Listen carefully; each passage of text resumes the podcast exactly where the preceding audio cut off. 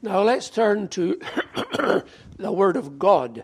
I want to speak from a verse in Philippians chapter 1, but I want to read about how the Philippian church was planted. So we're reading in Acts chapter 16. The book of Acts, chapter 16, and we'll read verses 6 to 34 and find out how this church began. So, Acts chapter 16 at verse 6. And they went through the region of Phrygia and Galatia, having been forbidden by the Holy Spirit to speak the word in Asia. And when they came to Mysia, they attempted to go into Bithynia, but the Spirit of Jesus did not allow them. So, passing by Mysia, they went down to Troas. And a vision appeared to Paul in the night. A man of Macedonia was standing there, urging him, saying, Come over to Macedonia and help us. And when Paul had seen the vision, immediately we sought to go on into Macedonia, concluding that God had called us to preach the gospel to them. So, setting sail from Troas, we made a direct voyage to Samothracia, and the following day to, to Neapolis, and from there to Philippi, which is a leading city of the district of Macedonia and a Roman colony. We remained in this city some days, and on the Sabbath day we went outside the gate to the riverside, where we supposed there was a place of prayer. And we sat down and spoke to the women who'd come together. One who heard us was a woman named Lydia from the city of Thyatira, a seller of purple goods, who was a worshipper of God. The Lord opened her heart to pay attention to what was said by Paul.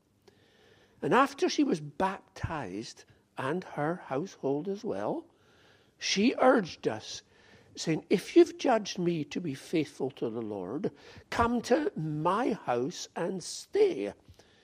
And she prevailed upon us. As we were going to the place of prayer, we were met by a slave girl who had a spirit of divination and brought her owners much gain by fortune telling. She followed Paul and us, crying out, These men are servants of the Most High God, who proclaim to you the way of salvation. And this she kept doing for many days. Paul, having become greatly annoyed, turned and said to the Spirit, I command you in the name of Jesus Christ to come out of her.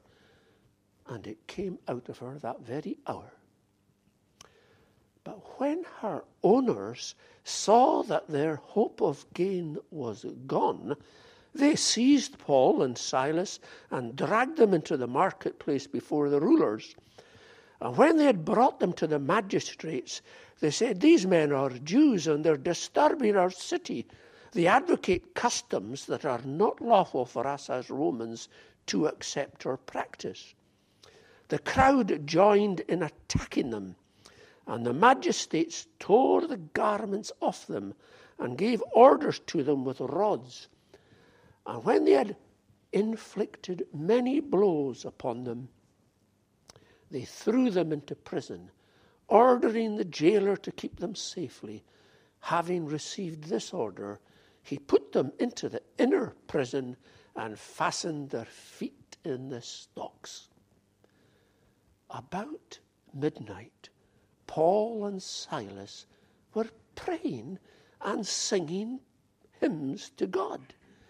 And the prisoners were listening to them. And suddenly there was a great earthquake, so that the foundations of the prison were shaken. And immediately all the doors were opened and everyone's bonds were unfastened. When the jailer woke and saw that the prison doors were open, he drew his sword and was about to kill himself, supposing that the prisoners had escaped. But Paul cried with a loud voice, Do not harm yourself, for we are all here. And the jailer called for lights and rushed in. And trembling with fear, he came down before Paul and Silas. Then he brought them out and said, Sirs, what must I do to be saved? And they said, Believe in the Lord Jesus, and you will be saved, you and your household. And they spoke the word of the Lord to him and to all who were in his house.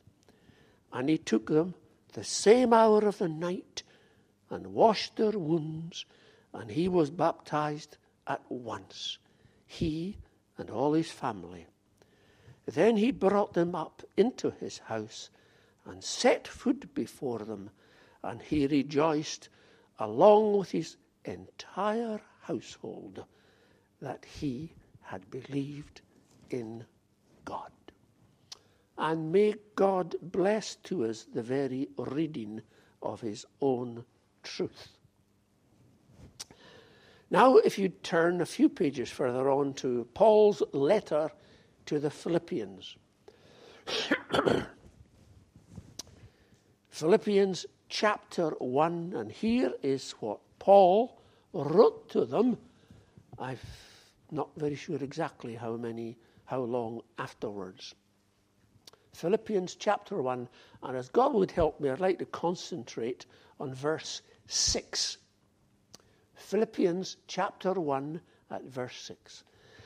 And I am sure of this, that he who began a good work in you will bring it to completion at the day of Jesus Christ. Let me repeat it. And I am sure of this that he who began a good work in you will bring it to completion at the day of Jesus Christ. This church at Philippi is regarded as one of the best churches uh, recorded in the New Testament. That is quite amazing when you think of the first three members in this church.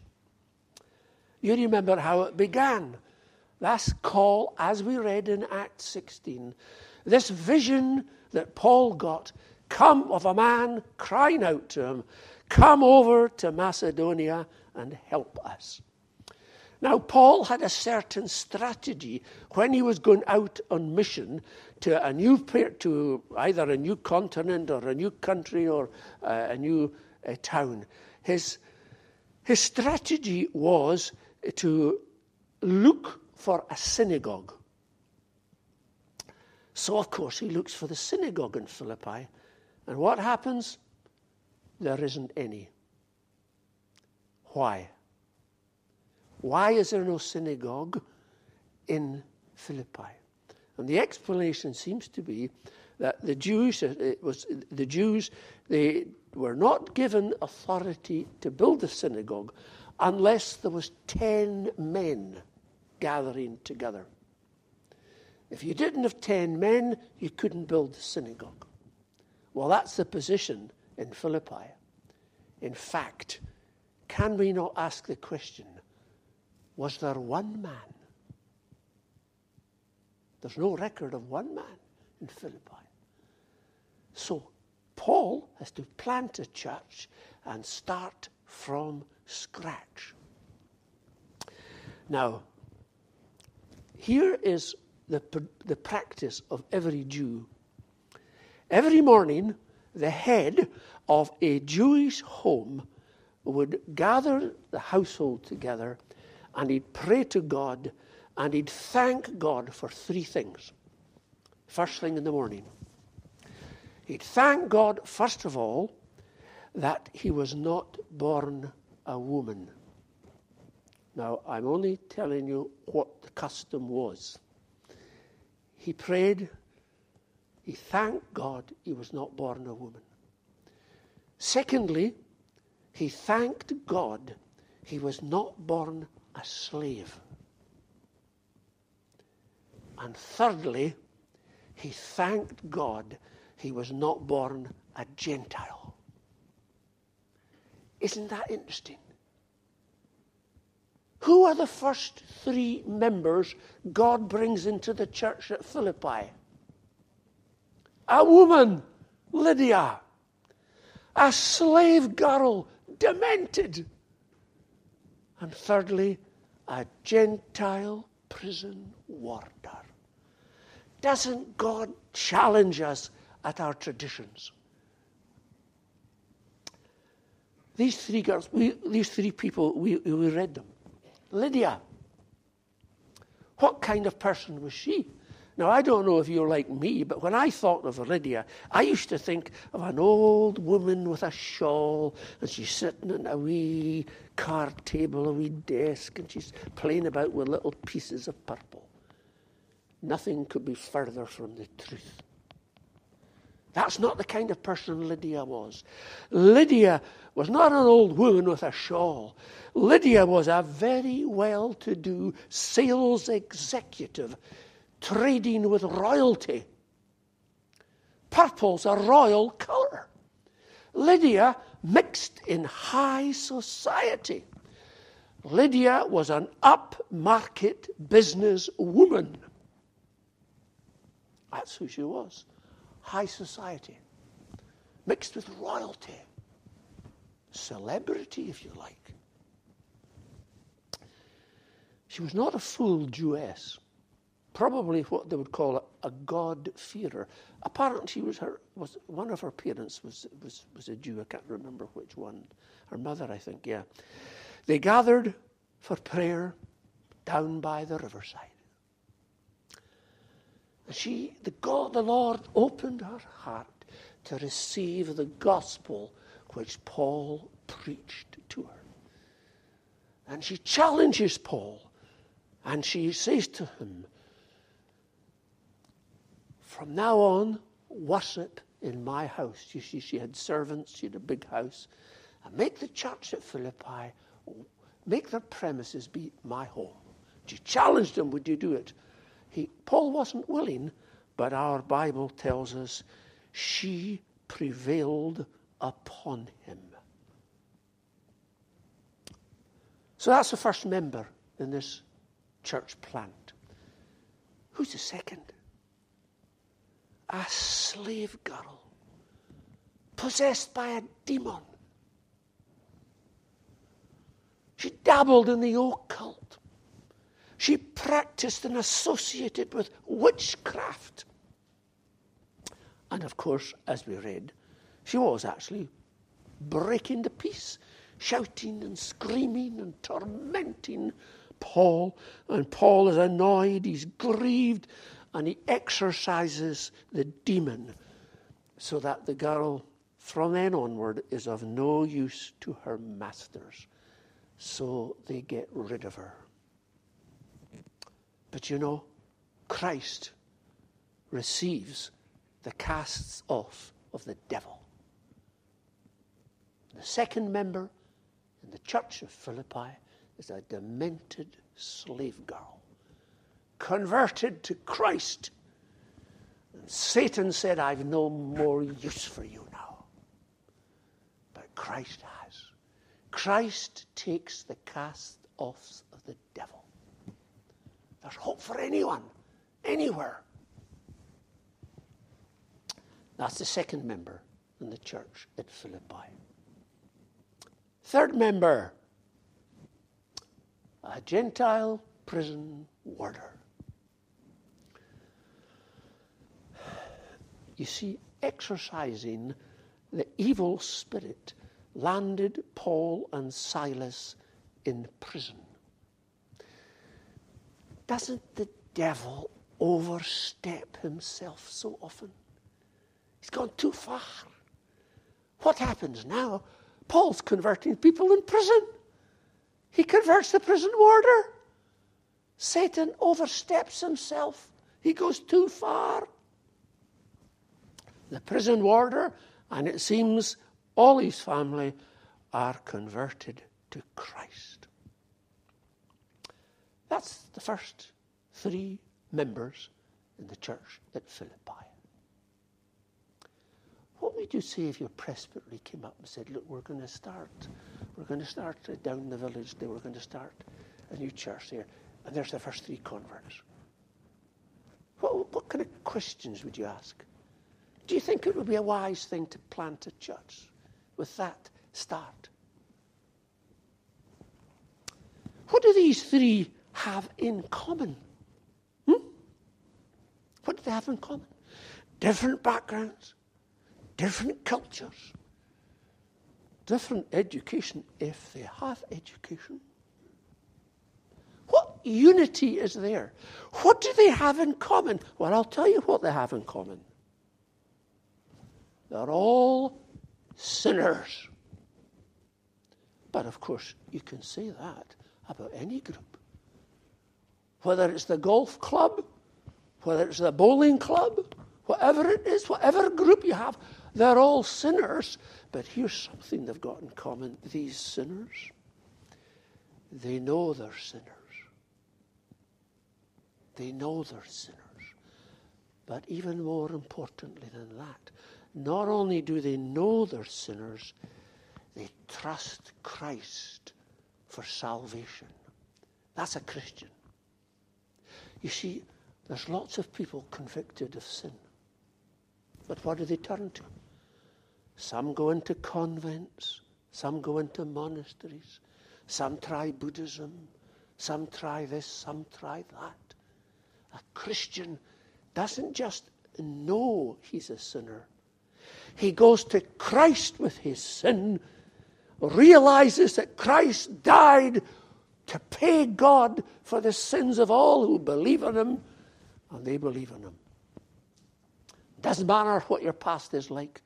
Nothing matters, but you're depending on Christ for forgiveness and salvation.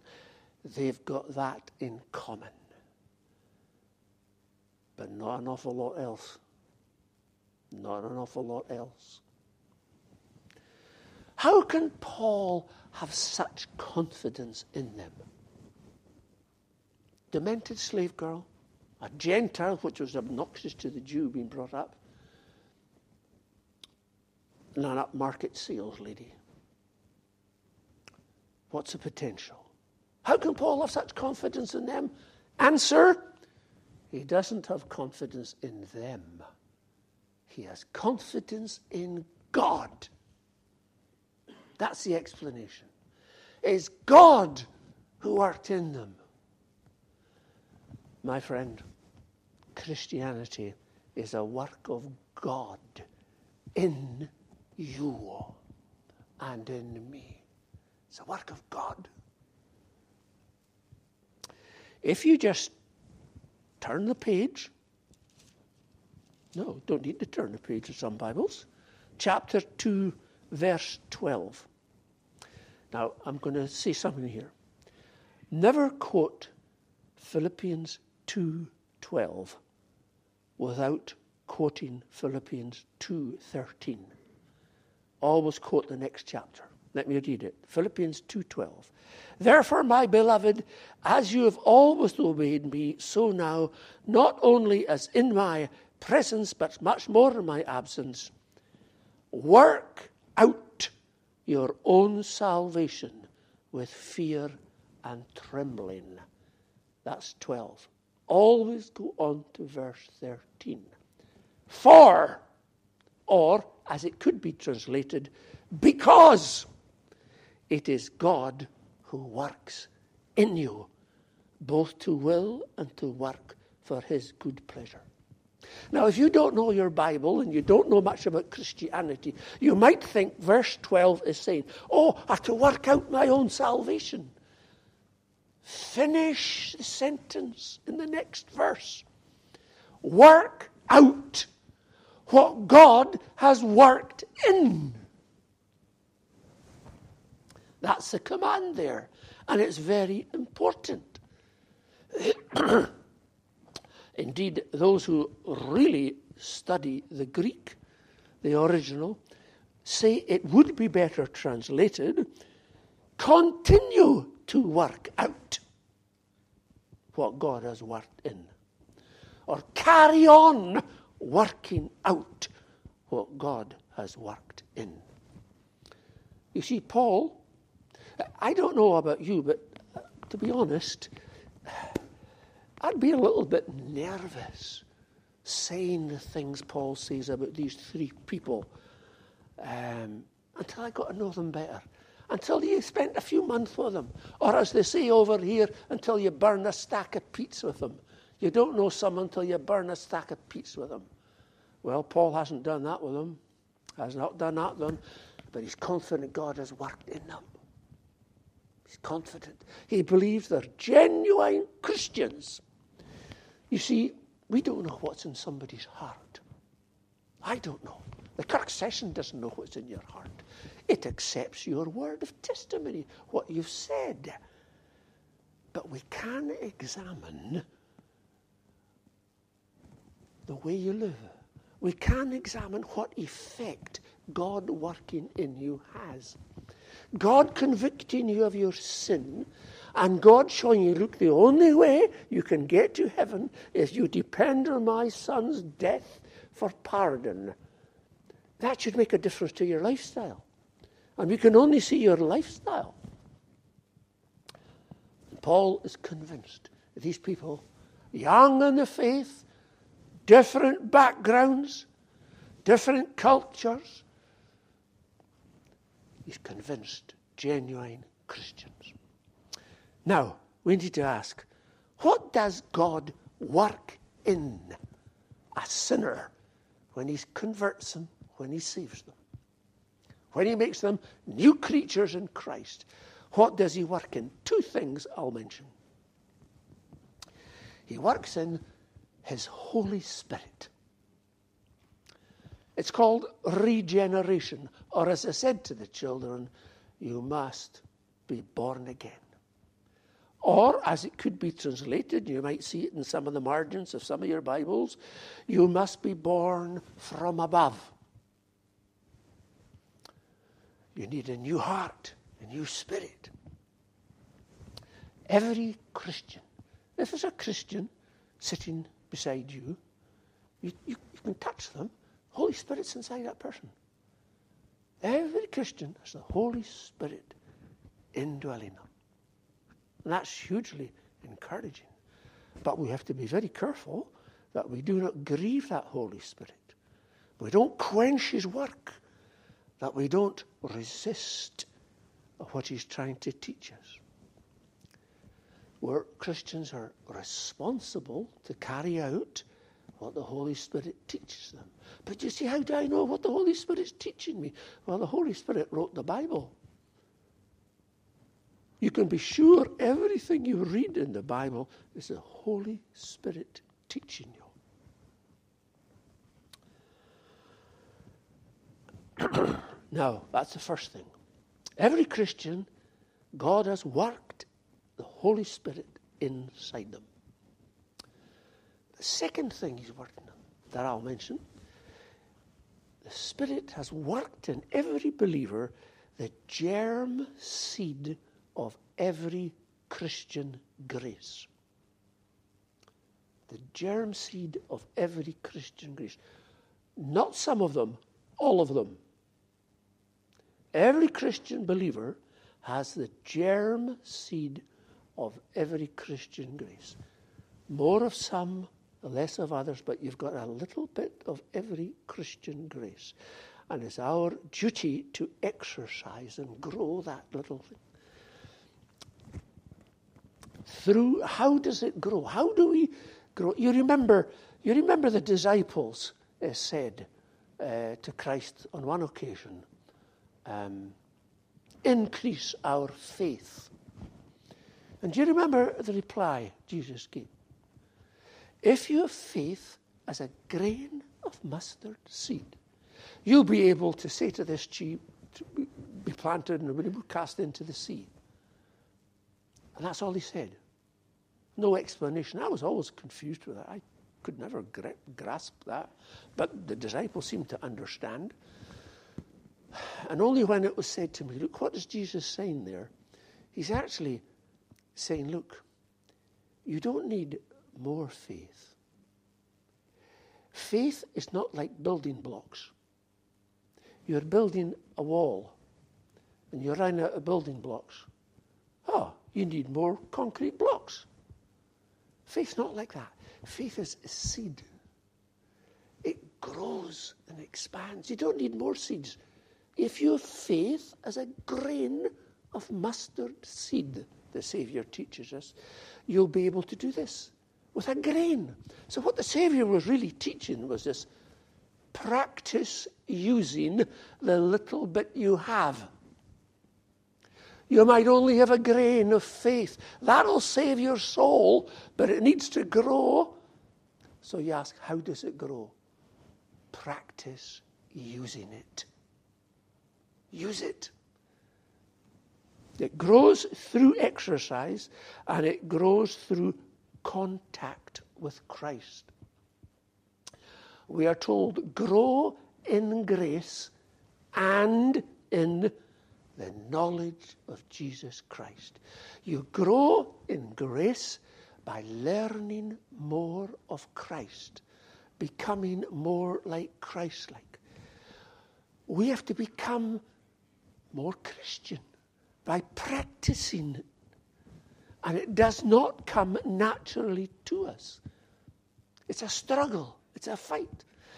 Here's an interesting thought there is no, there's no growth in grace without some frustration, without some kind of suffering, some kind of irritation, some kind of distress. You see, the, the natural man can't receive these things. But we're talking about the spiritual. It doesn't come naturally, it comes spiritually by faith. So it's a struggle. It's a struggle. Think about it. Chastity is not a virtue in a eunuch. His hormones aren't working. Rising up early in the morning is not a virtue if you suffer from insomnia and you can't sleep. Not grace to rise early. You can't sleep. That's natural. We're talking about the spiritual. The spiritual does not come naturally to us. Therefore, it's a struggle. The rich, the, the multi billionaire, his faith is not likely to be tested by put a thousand pound in the plate tonight. Millionaire, billionaires don't know how much they have. It changes from day to day according to the stock exchange. It's no, it's no struggle, billionaire to put a thousand pound in the plate. The laid back guy is not likely. God's not going to test his faith by asking him to wait a while for this. That suits him great. No hurry, no stress, relax. By definition, growing in grace is a struggle. So, my Christian friend, if you are finding it difficult to be Christ like, you're probably doing everything just right. It's not natural to grow in grace. It's spiritual. And the spiritual and the flesh don't get on together. So naturally there's a struggle. And the church in Philippi has to learn these things. Our celebrity upmarket sales executive lady, she's to get on with a demented slave girl, not lose her temper, not be impatient. The Gentile prison warder he was so rough, as we read, putting Saul, Paul, and Silas in the stocks. He's to learn to be gentle soft and meek and understanding and considerate, to be Christ like. It doesn't come naturally. We're to grow in grace and the knowledge of Jesus Christ by learning more of Christ By beholding Christ, looking at Christ's life, we learn to become what we were originally designed to be. now, the work of sanctification, the work of becoming Christ like, is not finished in time. Only at death are our souls made perfect in holiness. At death. Our souls. But what about your bodies? Your bodies are never made perfect until the resurrection. Until you behold him when you rise with your new body and you see the Christ before you. When I behold him, when I see him, then I'll be like him. But not till you rise again will your body be sinless. And even in our last times, our last hours, there's still sin present in our bodies. So it will always be a struggle. It's not natural, it's spiritual. Learn this also. God's work can begin so small, you might know you have it. Speaking personally, I believe I was a Christian for five to eight years without realizing it. A grain of mustard seed. Can you see it? Probably can see a grain of mustard seed. You probably can, but just. It can hide even in the crevices of the, of the, you know, the wrinkles of your hand. It can be so small, not sure it's begun at all. We're to be very careful what we say. Because the Saviour said, a grain of mustard seed can do a lot if it's used properly. And of course, God never abandons a work, however tough, once He begins. Isn't it amazing? And I say this carefully. Not even sin, not even our sin, can change God's purpose to make us holy, of making us holy. Take heart. You'll have sin with you as long as you live. Resurrection, a new body, wonderful. You see Christ, the new heavens and the new earth. Wonderful. Well, let's ask now as we closing. How can you tell if I've got that grain of mustard seed? And let me challenge you too. If you're listening to me and you're not asking the question, do I have a grain of mustard seed of faith? Then I think we can say you're spiritually dead. You don't even want it. Something wrong. Desperately wrong. You don't even want it. So I trust there's some asking the question how can I tell I've got that grain of mustard seed that'll take me to glory? Number one, Christ means something to you. Religion, even the Christian religion, is not just rules and regulations. Or I should say, I think it's only the Christian religion that is not full of rules and regulations. Oh, yes, there's regulations how we're to live. But that's not what salvation is about. Salvation is about possessing Christ's righteousness. Now, do you understand you can have all the religion in the world? Do you understand you can keep the law as best as you can, you're still not a Christian? You're not a Christian until Jesus Christ means something to you. Okay? Develop it a wee bit further. You can tell the work has begun in you if you see the need for the cross, for the need for Jesus to die. You see, there are people who say they're Christian, but they say there's no need for Jesus to die. He just did that to show us a perfect example of self sacrifice. My friend, listen sin must be paid for, either by you in a lost eternity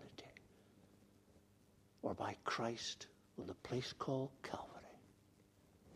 Sin must be paid for by death. My Bible tells me Christ died for our sins according to the Scriptures. That's where my hope is. Christ's death. If Christ did not die there, differently from the other two, paying God for the sins of believers, I have no hope for the next world. No hope for the next world. and here's, I think, we can say an infallible mark of those whom the good work has begun in. You desire to be like Jesus, and you complain you're not like him enough. Your complaint is, I'm not like Christ enough. I tell you, that's a, that's a, that's a mark of life, not death. The dead have no feelings. The dead have no feelings. You're spiritually alive if you're complaining, I'm so unlike Jesus. I hope you've got that complaint. You wish, you desire to be more Christ like. What a mark.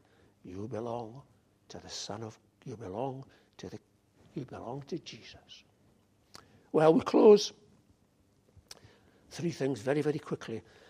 You'll have noticed, if you're listening, that I've applied this verse to personal salvation. That's not the context. It's perfectly legitimate to do it as far as I can make out. But what's the context? The context is congregational. Speaking to the congregation. Do you find congregations go down? And you get depressed, ah, we're finished. He who has begun a good work in any congregation will continue to the day of Jesus Christ until you turn against Christ, unless you turn against Christ. The congregational. Surely, secondly, we have this lesson God begins a work to finish it. He does not begin something and never ended. He who has begun the good work in you will bring it to completion on the day of Jesus Christ, the great day of judgment.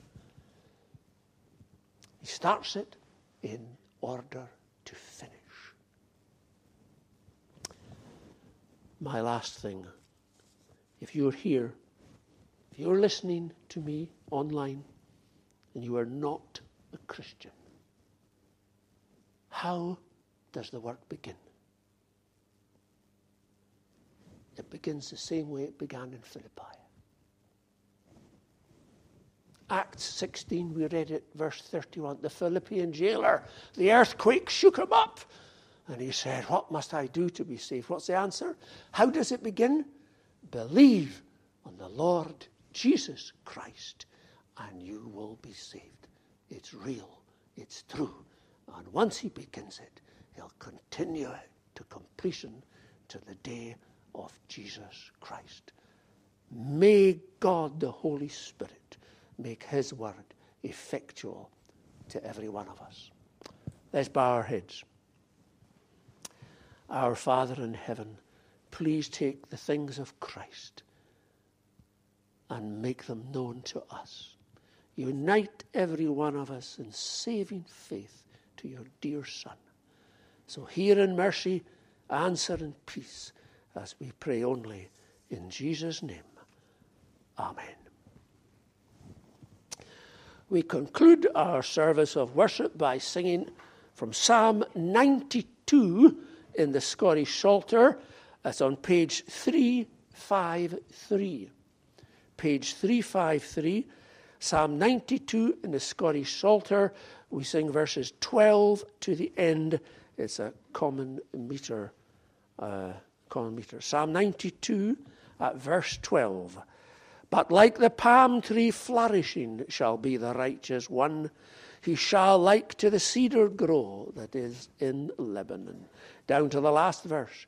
To show that upright is the Lord, he is a rock to me, and he from all unrighteousness is altogether free.